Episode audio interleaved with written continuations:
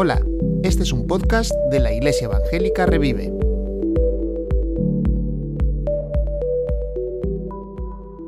Ayer me mandaba un WhatsApp nuestro community manager y me decía, eh, ¿sabes de qué vas a predicar mañana o improvisarás? Yo le decía, bueno, soy de la vieja escuela, así que según lo que se cante, predicaré.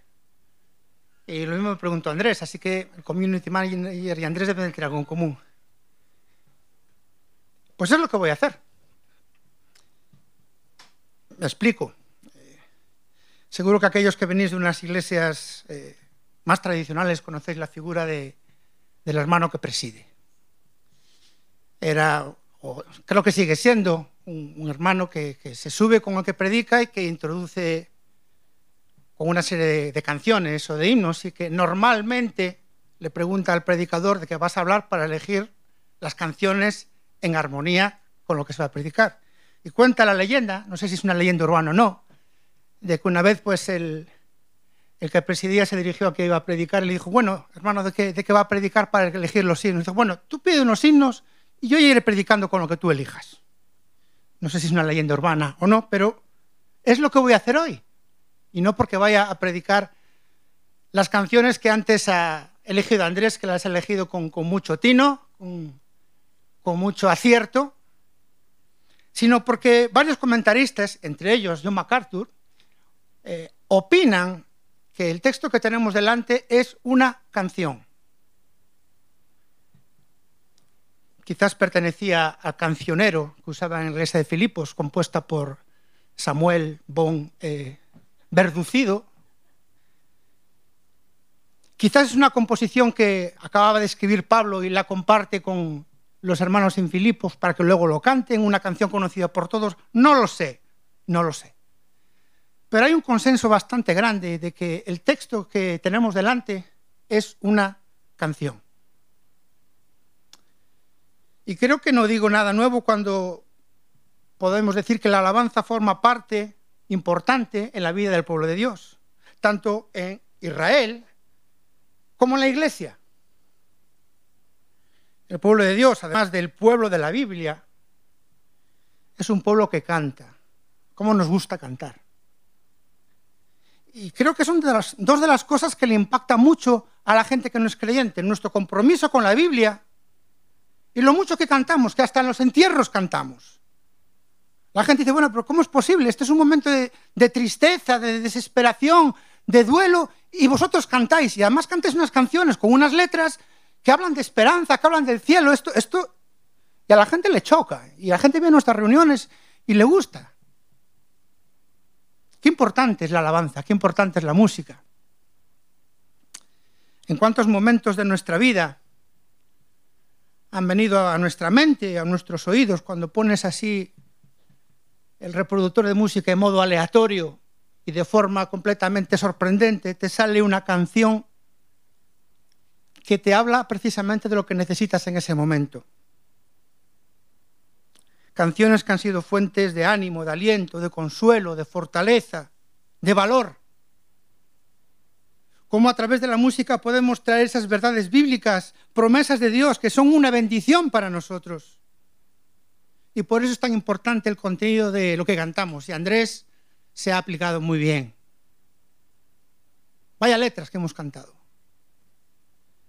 Cosas, afirmaciones que muchas de ellas, por no decir casi todas, irán saliendo a la luz de este mensaje, porque son canciones que tienen un trasfondo bíblico. Cuando enseñamos canciones nuevas, aunque no nos lo creamos, estamos muchas veces dando herramientas a los creyentes para que puedan enfrentar el día a día.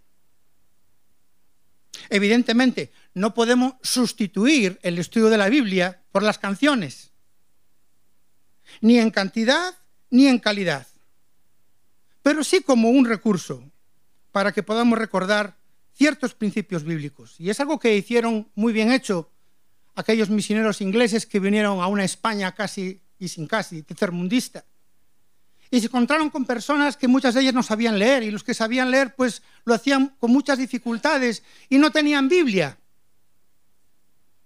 Y lo que hicieron para que estas personas pudieran recordar y afirmarse en su fe fue componer o adaptar ciertas canciones que traían de su patria con letras conforme a su fe.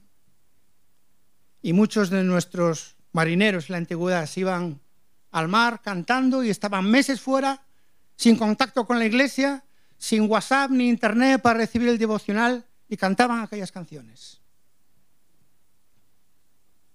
Hay cánticos de ayer, de hoy y de siempre con un contenido bíblico impresionante.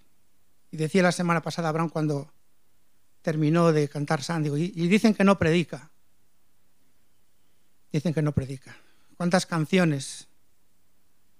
¿Cuántas alabanzas? Son mejores que muchas de, por lo menos de las mías, predicaciones.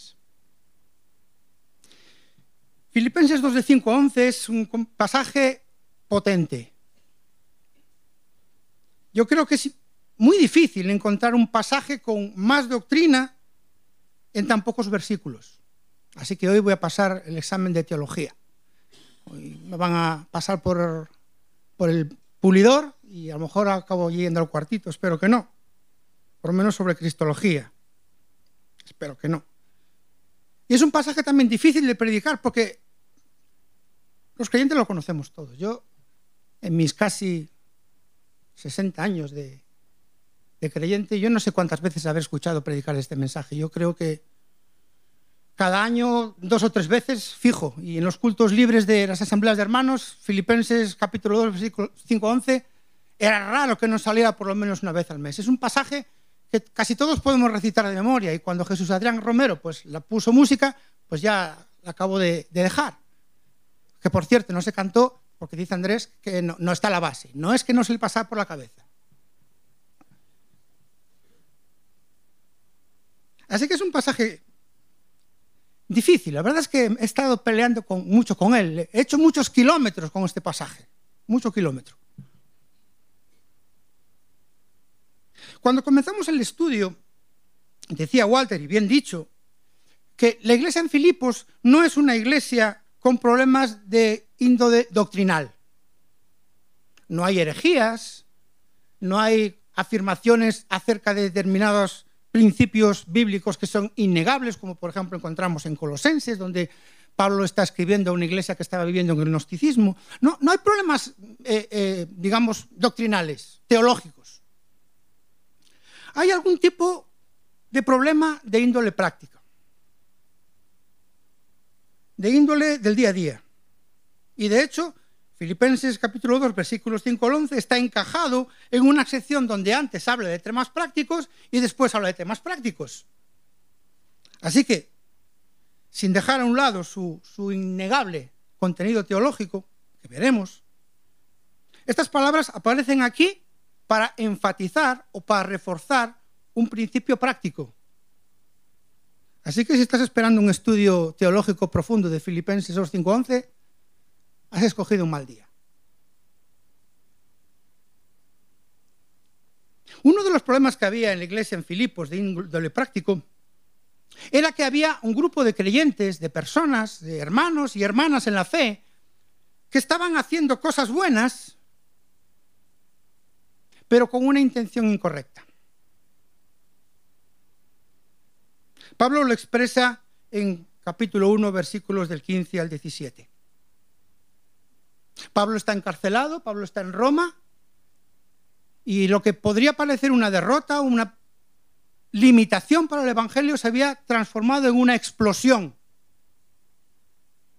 Había personas que habían tomado el, el, relevo, el testigo de Pablo en cuanto a la predicación del Evangelio, y Dios estaba bendiciendo con resultados. Había algunos de ellos que lo estaban haciendo con temor de Dios, por amor a Dios, por amor a las personas que se estaban perdiendo pero otros no. No tenían estas intenciones o no solamente estas intenciones. Por increíble que nos parezca, había personas que estaban muy contentas con que Pablo estuviera encerrado. Creyentes que estaban muy contentos de que Pablo estuviera encerrado. Porque era una ocasión estupenda de tomar una, una posición de preeminencia. Pablo está ahí, está quietito, no se puede mover, ahora es la ocasión de colocarme yo en el lugar de Pablo y ser el nuevo pastor, anciano, líder de la iglesia en Filipo. Y así de paso le damos un escarmiento. Que este Pablito de Tarso se lo tiene un poco crecidito. Me gusta mucho cómo lo expresa la versión La Palabra, capítulo 1, versículo 17, dice, se dejan llevar de la ambición y de turbios intereses,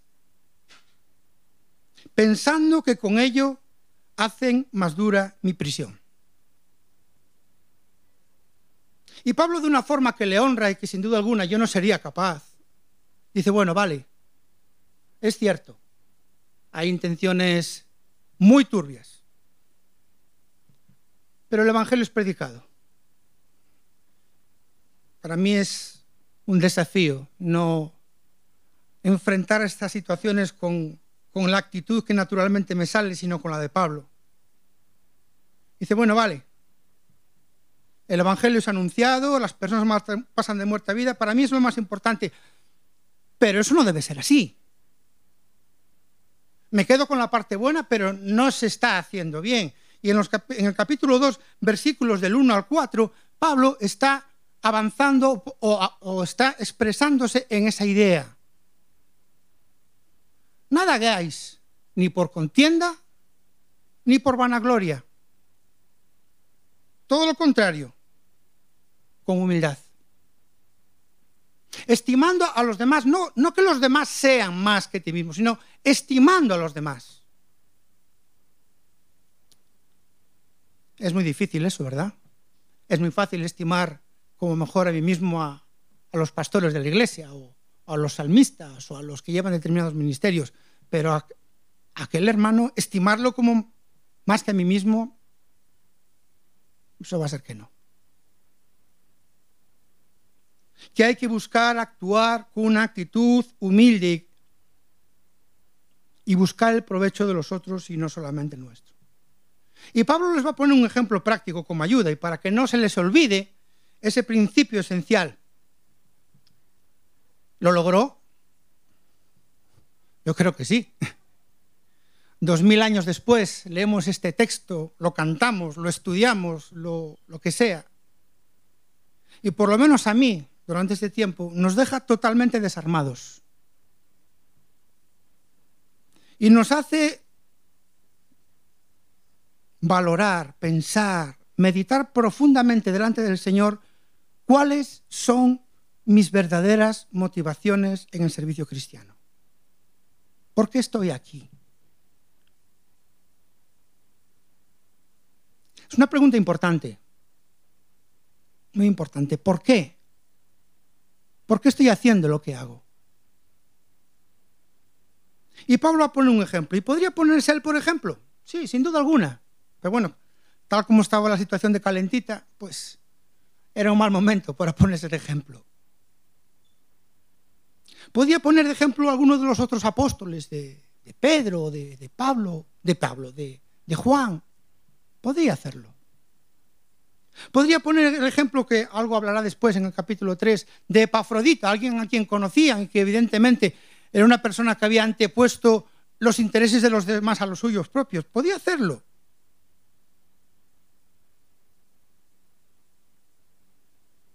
Pablo, como dicen los que juegan al mus, hace un órdago a lo grande.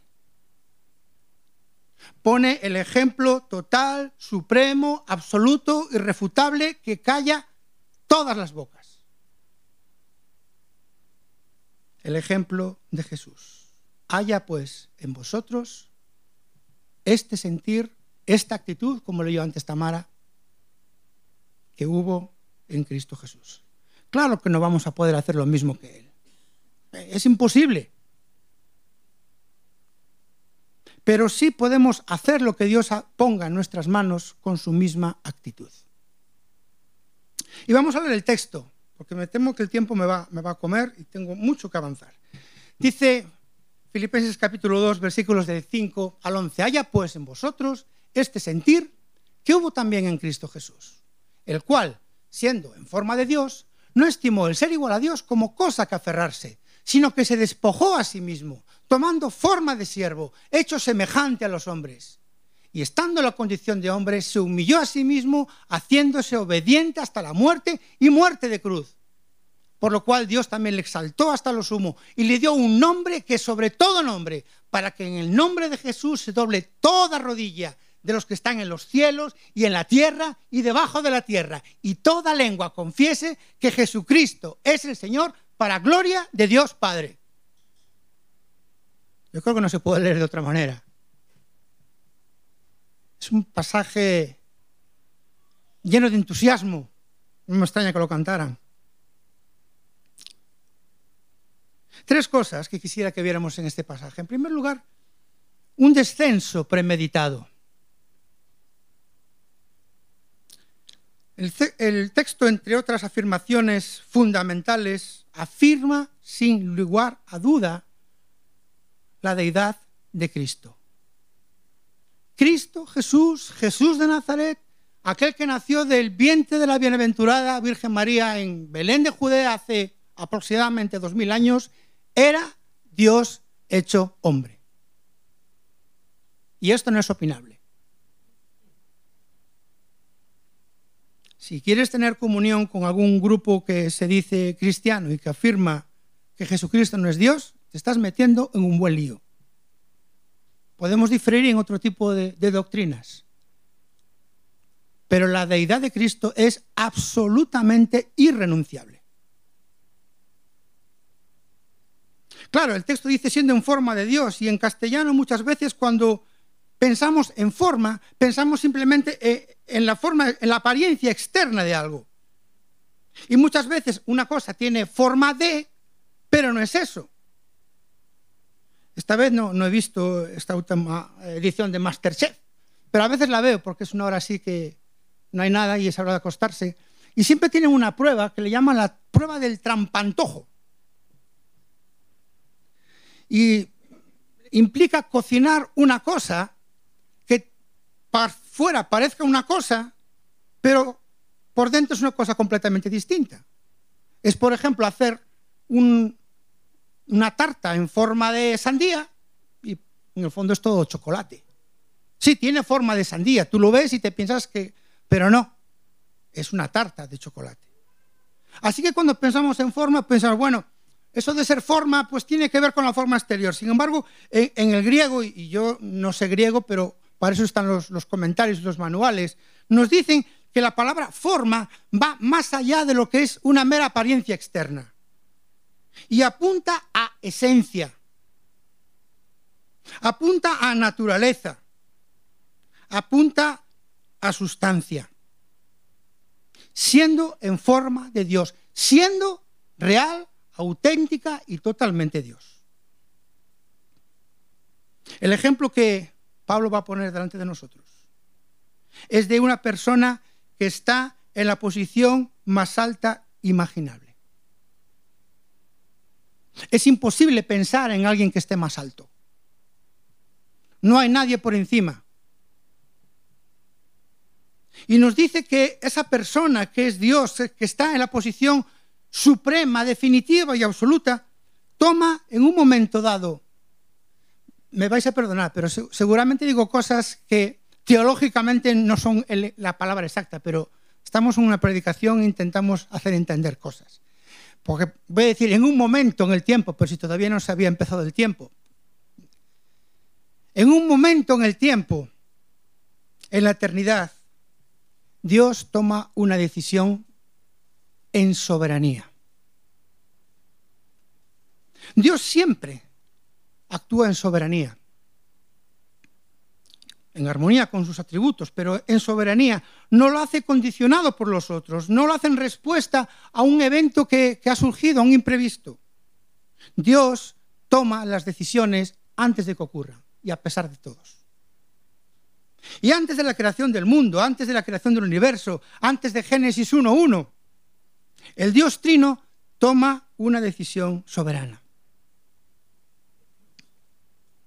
El ser humano que va a crear va a rebelarse contra su creador, va a pecar. El plan para salvarlo implica pagar un precio altísimo, la vida del Hijo de Dios. ¿Qué hacer? Yo seguramente pues diría, mira, pues no voy a hacer nada porque esto me, me mete en un callejón complicado.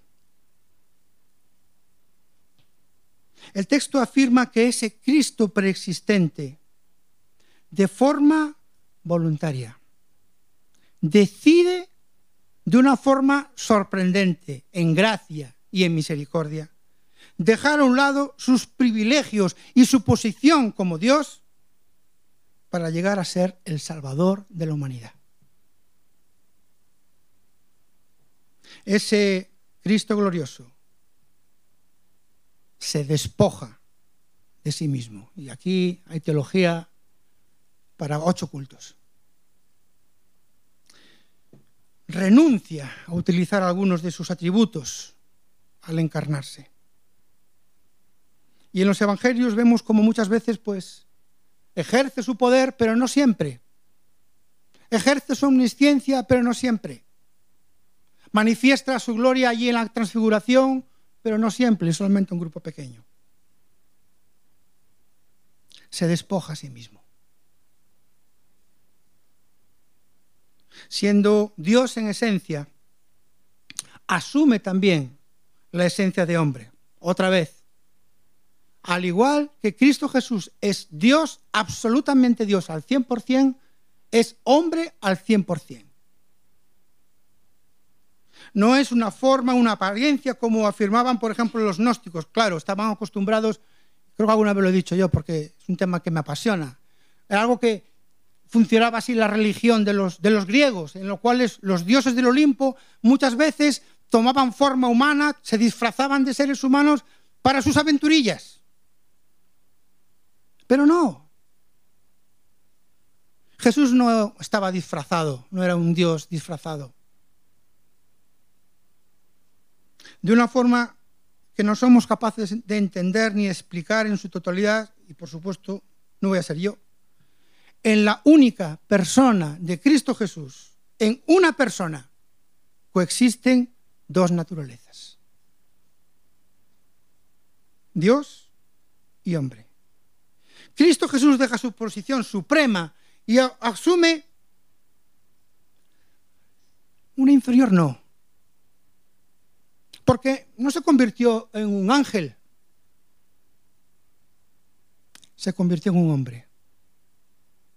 Y Cristo Jesús deja su posición, iba a decir aquí arriba, pero es que la mano no me daría. Si pensamos en el monte Everest, 8.000 metros, pues, bueno, en, Marte el, cráter de, cierto volcán mide 24.000 metros de altura. Bueno, pues eso todavía se le queda corto. Si tuviéramos que hacer un gráfico para dibujar la posición de Jesús, pues no sé, no, no, no tendríamos gráfico. Y Él se hace hombre. Qué misterio. Qué cosa tan inexplicable. Hasta aquí la parte teológica. No, no, no me ha caído un rayo del cielo, así que de momento no voy mal. Pero como os he dicho antes, creo que es un tema práctico y creo que el ejemplo es, contundente. El ejemplo es definitivo. La iglesia no es el lugar que usamos para obtener nuestro provecho personal. No es un medio para satisfacer mis aspiraciones, mis ambiciones o incluso mis necesidades a cualquier nivel.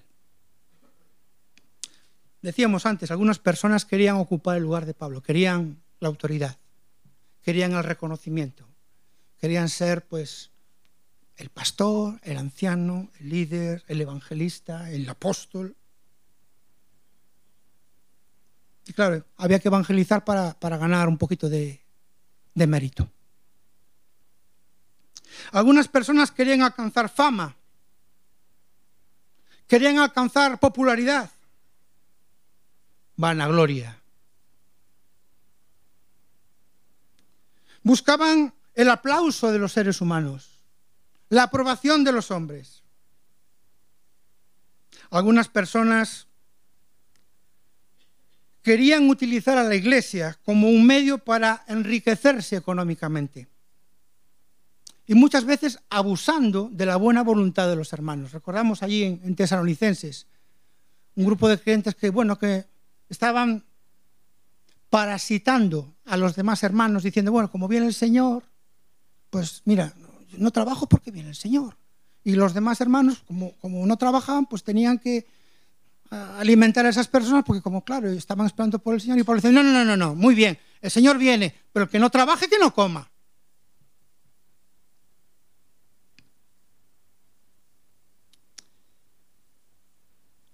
En la iglesia no hay lugar para los trepas. En la iglesia no hay lugar para los influencers.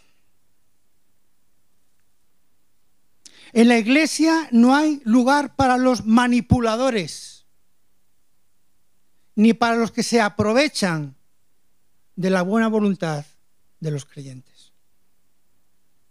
Bueno, pero esto es algo que pasaba antes, ¿no? Ahora no pasa.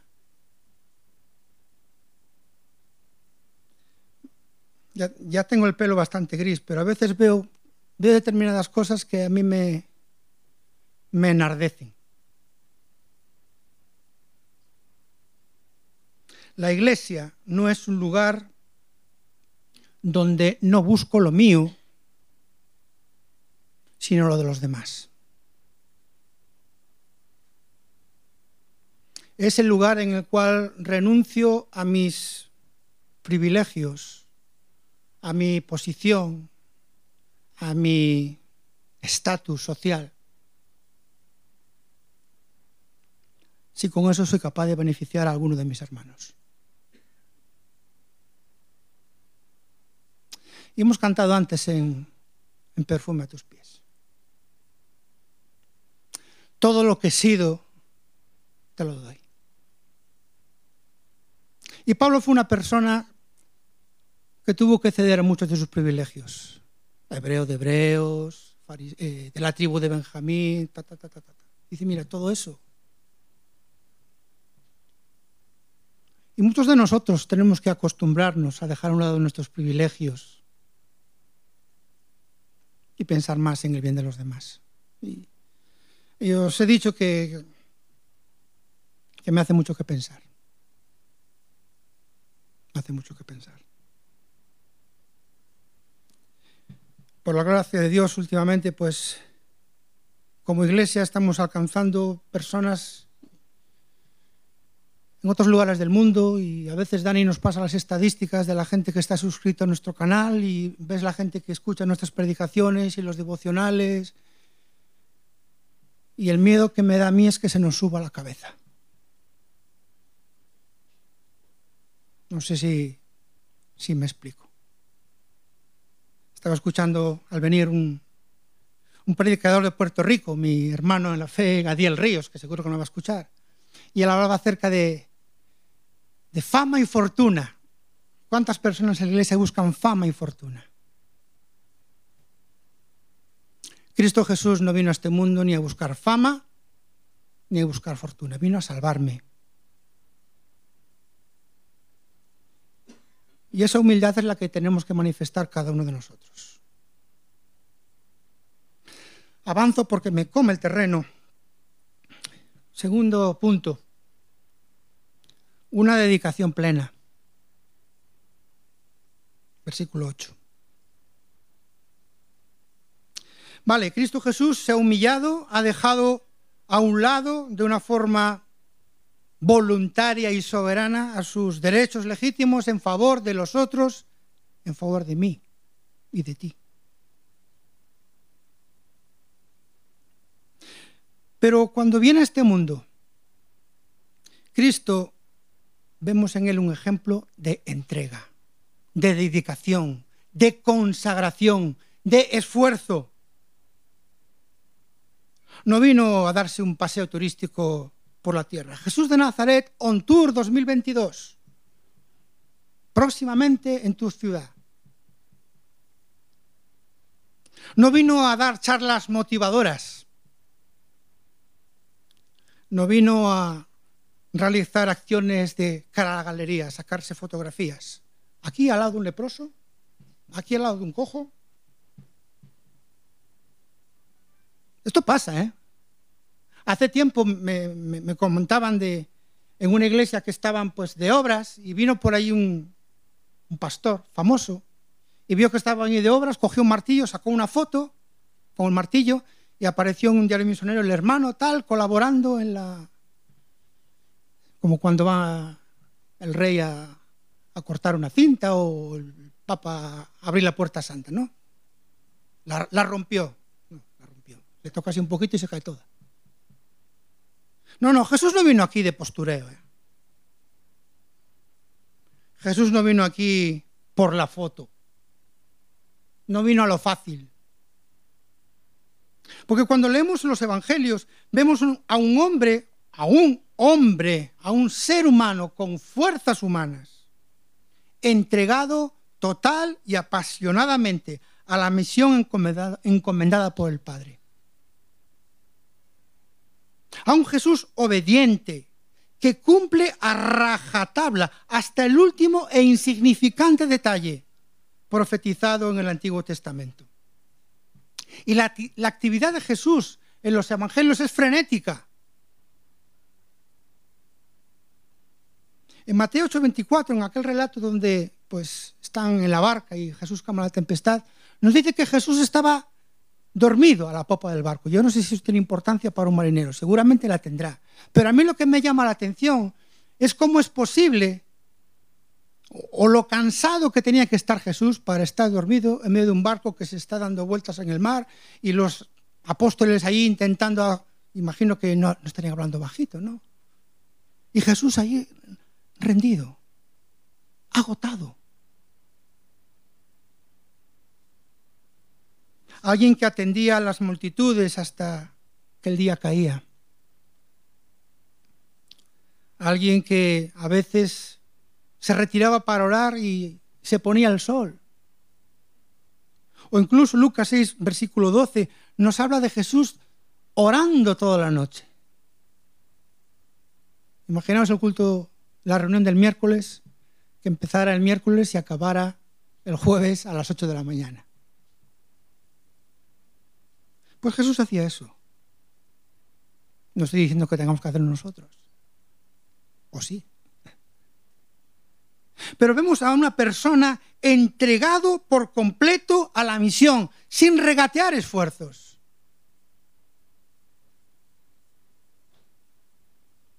Llegando hasta la muerte. Y el texto lo enfatiza. En ese, proceso de humillación y de entrega, Jesús llega hasta las últimas consecuencias y llega a la muerte. Bueno, la historia nos muestra personas que han muerto por una causa, algunas equivocadas. Hay gente que muere a lo mejor en la guerra por salvar a su país, por defender a los suyos. Hay gente que puede morir por una persona querida. Y eso ocurre. Pero Jesús hizo lo que nadie. Jesús muere por personas que eran no, gente, que no le caía bien. Porque todos tenemos gente que no, es que seamos enemigos, pero bueno, no, no nos cae bien. No. Jesús murió por sus enemigos. Y no fue una muerte aparente. Jesús no cayó en, un estado de hipnosis. No le dieron algún tipo de, medicamento allí con, la esponja aquella del hisopo que lo, lo, adormeció, que puso sus constantes vitales en un estado pues que no se detectaban y se hizo pasar por muerto y después lo revivieron. No, no, no, no. Jesús murió. Su organismo humano dejó de funcionar como tal. Si estuviera allí Horatio, el de, de CSI, diría, este hombre está muerto, mirando para otro lado. Porque los soldados romanos que estaban a su lado no le rompieron las piernas porque dijeron, este hombre está muerto. Y los, anda que los romanos no estaban acostumbrados a ver gente muerta. Y los principales sacerdotes dieron permiso para que le enterraran. Vaya, estos no, eran precisamente los más interesados en que aquel hombre saliera vivo de allí. Incluso en el relato de Lucas, como buen médico que es, nos hace dice que cuando clava la lanza sale sangre y agua. Y dicen los médicos que esto solamente ocurre cuando una persona está muerta de verdad. Jesús murió, murió y murió. Hasta la muerte y muerte de cruz.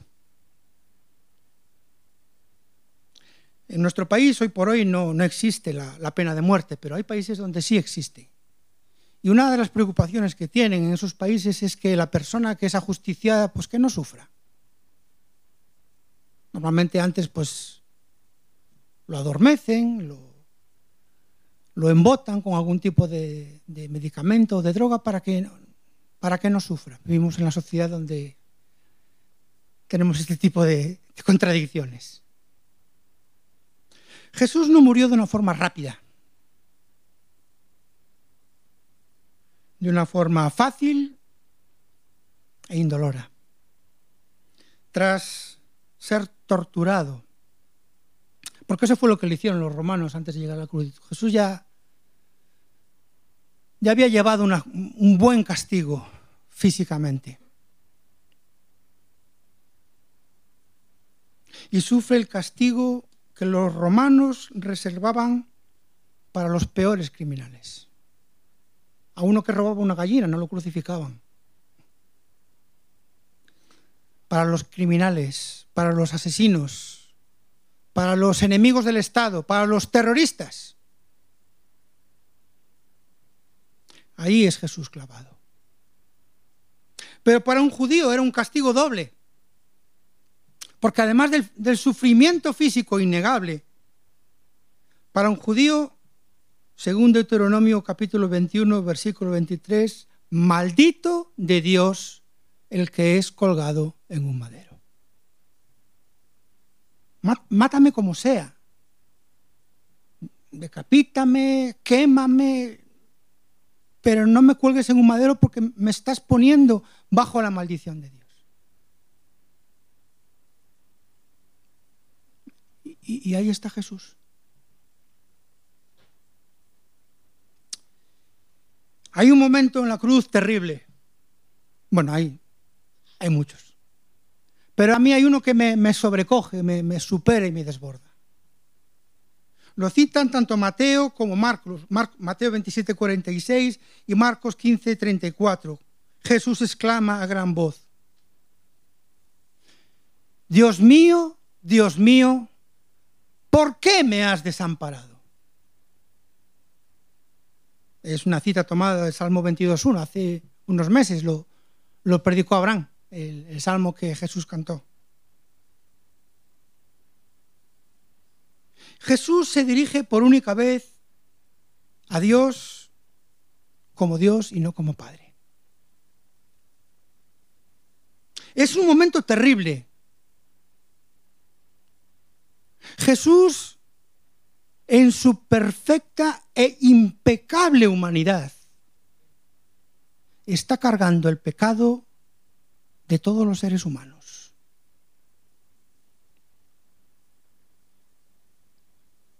El que no conoció pecado por nosotros fue hecho pecado. Y el Padre aparta la mirada de él incomprensible.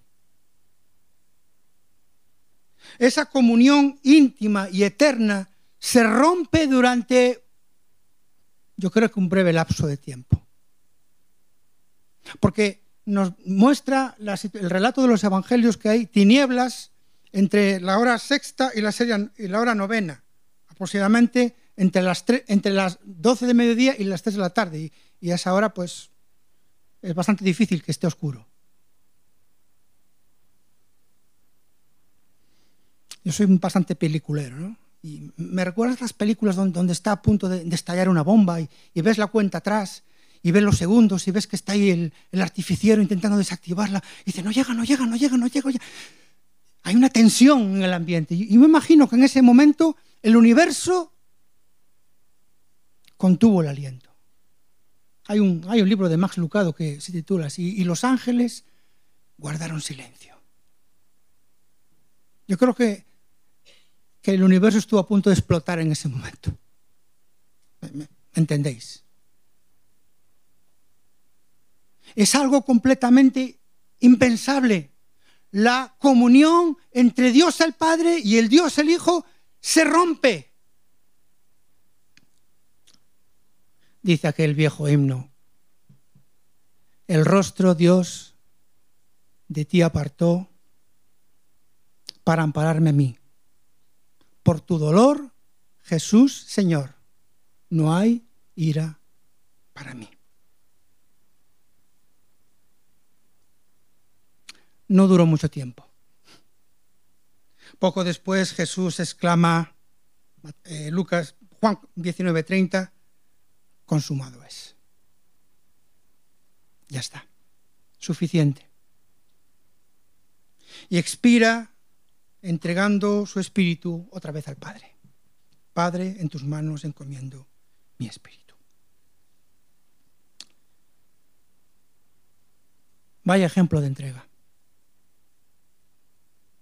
No podemos concebir un mayor nivel de entrega que el que mostró nuestro Señor y Maestro. Hemos cantado antes, por eso digo que Andrés los eligió bien. Jamás sabré cuánto costó ver mi pecado en la cruz. Jamás. Podemos rascar, podemos un poquito considerar, a veces en un momento un poco eh, pues, especial somos capaces de, de hilar algunas frases para acercarnos muy de lejos. Pero ¿quién puede entender la profundidad de su sacrificio? por el bien de sus enemigos, Cristo Jesús pasó por el peor escenario posible, siendo llevado al límite extremo de la muerte en todas sus acepciones. Su muerte física y lo que otros denominan muerte también espiritual. ¿Quién de nosotros? Empezando por el que está aquí arriba. Arriba porque está el púlpito, no, no por nada más. ¿Quién de nosotros podemos estar buscando nuestro provecho o beneficio? ¿Y quién de nosotros podrá negarse a entregarse a la misión, a la tarea que Dios nos ha encomendado hasta nuestro último aliento? La iglesia no es un lugar para estar de espectadores. No es un autobús en el cual yo voy sentadito mirando por la ventanilla, camino del cielo, mientras otros van conduciendo. Y me quejo de que va muy rápido, muy lento. La iglesia no es un teatro donde me siento, veo lo que hacen los demás y si me gusta aplaudo y si no me gusta pues silbo. Y luego me voy para mi casa. La iglesia no es un lugar para dar aquello que no nos aquello que nos sobra y dar aquello que, bueno, en el fondo no nos cuesta mucho hacerlo.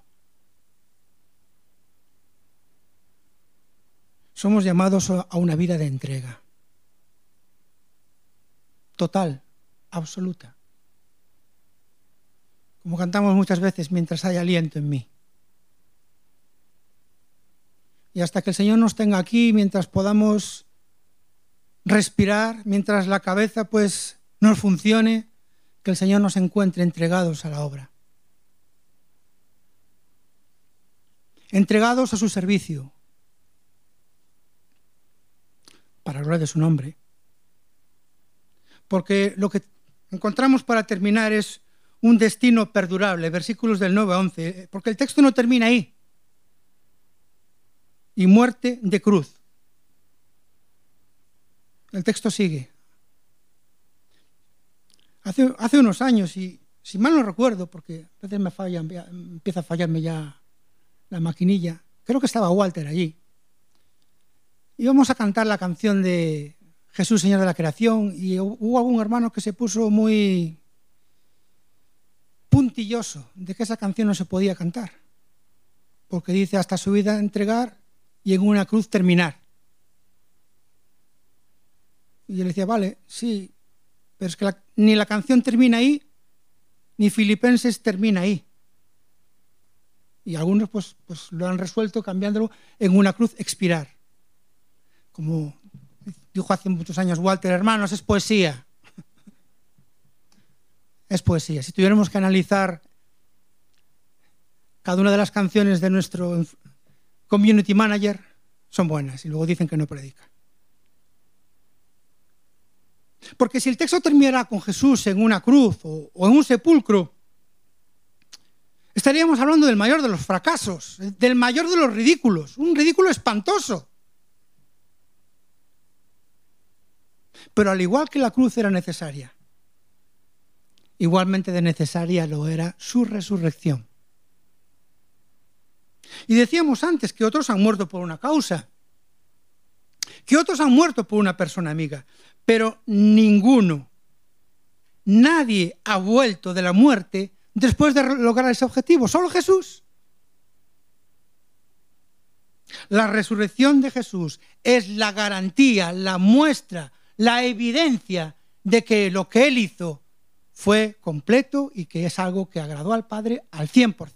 Ya no hay nada más que tenga que hacer porque Jesús ya lo hizo. Lo que humanamente fue una derrota, no lo fue. y por eso Dios lo exaltó. A causa de esa humillación voluntaria y de su entrega por sus enemigos, el Padre lo exalta hasta lo sumo.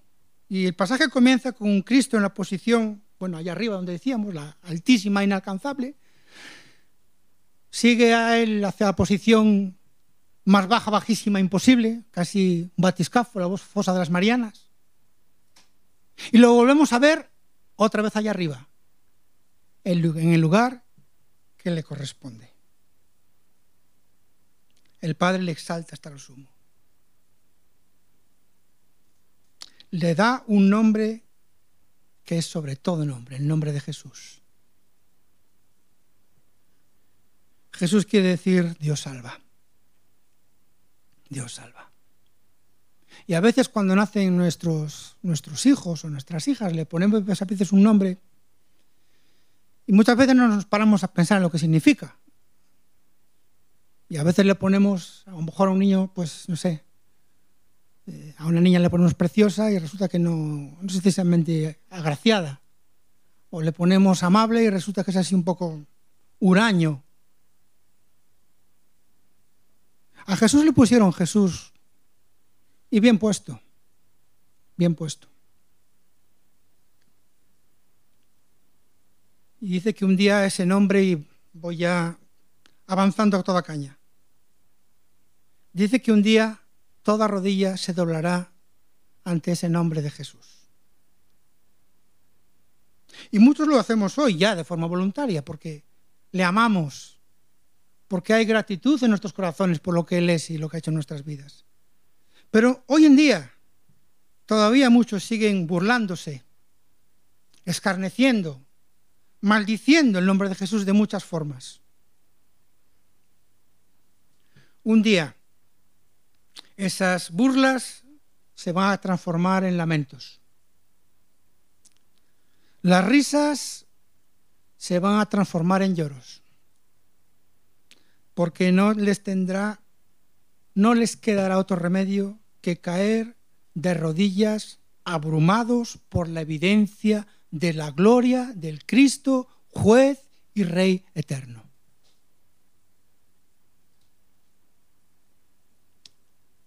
Una rendición que no es para la gloria de Cristo.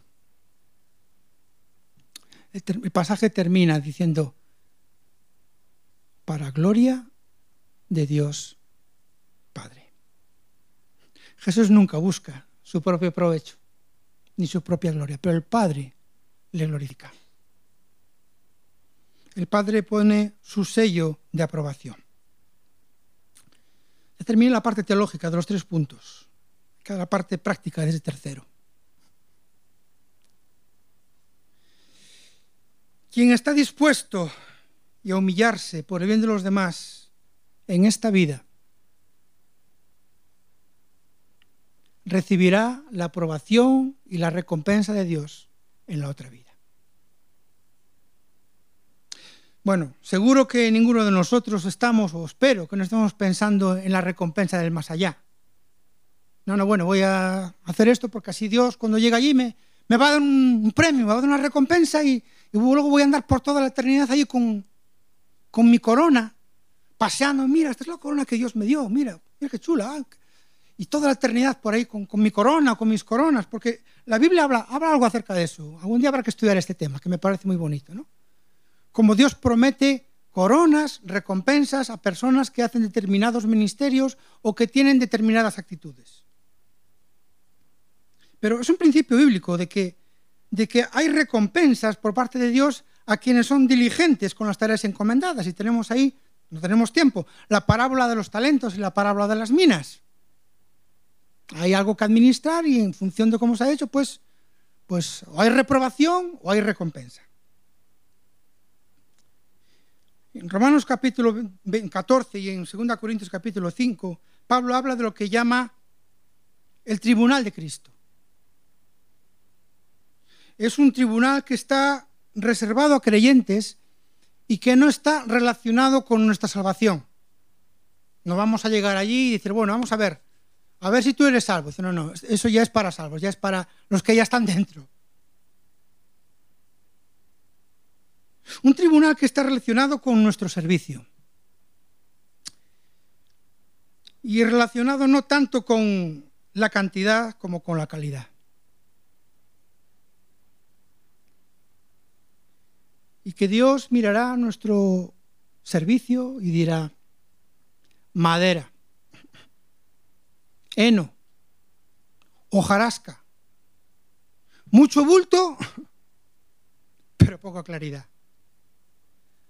muchos seguidores en tu canal de YouTube, muchas personas que han visto tus predicaciones, muchos convertidos en tus giras mundiales, pero ya tuviste lo que buscabas, que era el aplauso. Como dicen los estudiantes, un 5 punto gracias. Y menos mal que por lo menos estaremos allí. Menos mal. Y llegarán otros que nos dice que llevarán oro, plata, piedras preciosas. Y a lo mejor son personas que no han predicado en su vida. dice, bueno, ¿y este? ¿O esta? Pero si este no le he visto predicar nunca, ni tocaba en el grupo de alabanza, ni cantaba en el grupo de alabanza, ni estaba en la mesa de sonido, ni en la mesa de, de vídeo, ni era profesor de la escuela dominical. ¿Y este? Sí, sí, pero este todos los días oraba por ti. Y todas esas predicaciones que la gente escuchaba están ahí porque este hermano esta hermana oraba por ti y él se va a llevar la recompensa. Qué bonito, ¿no?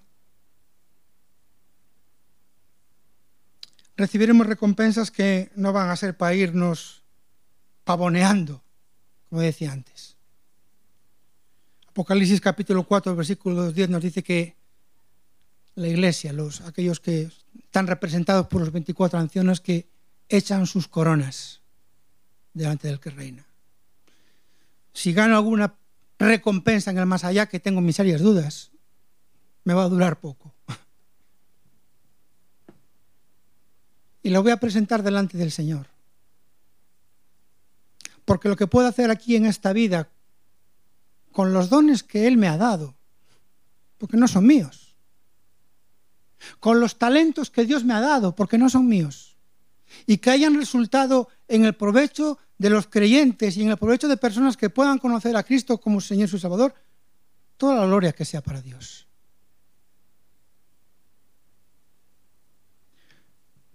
¿Cuáles son mis motivaciones?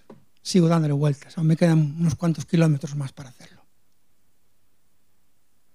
Quiere el Señor que cada uno de nosotros miremos a Cristo como ese ejemplo supremo, absoluto y definitivo y completamente con la boca cerrada, porque no hay nada más que decirle. Como dice Romanos capítulo 12, versículo 1, que presentemos nuestros cuerpos, nuestras vidas en sacrificio. Ese es nuestro culto racional. Padre amado, gracias por el ejemplo de Cristo, un ejemplo tan tremendo, tan contundente, tan irrefutable.